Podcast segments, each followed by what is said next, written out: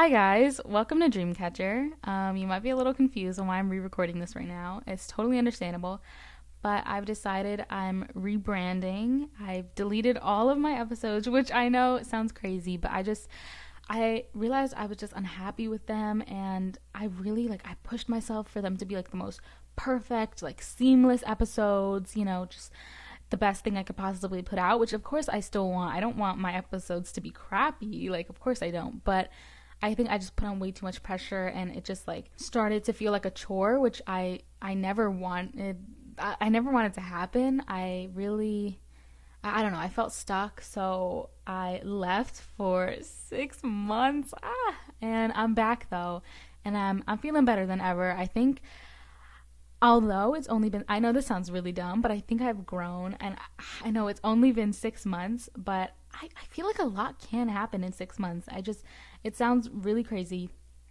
but it's true.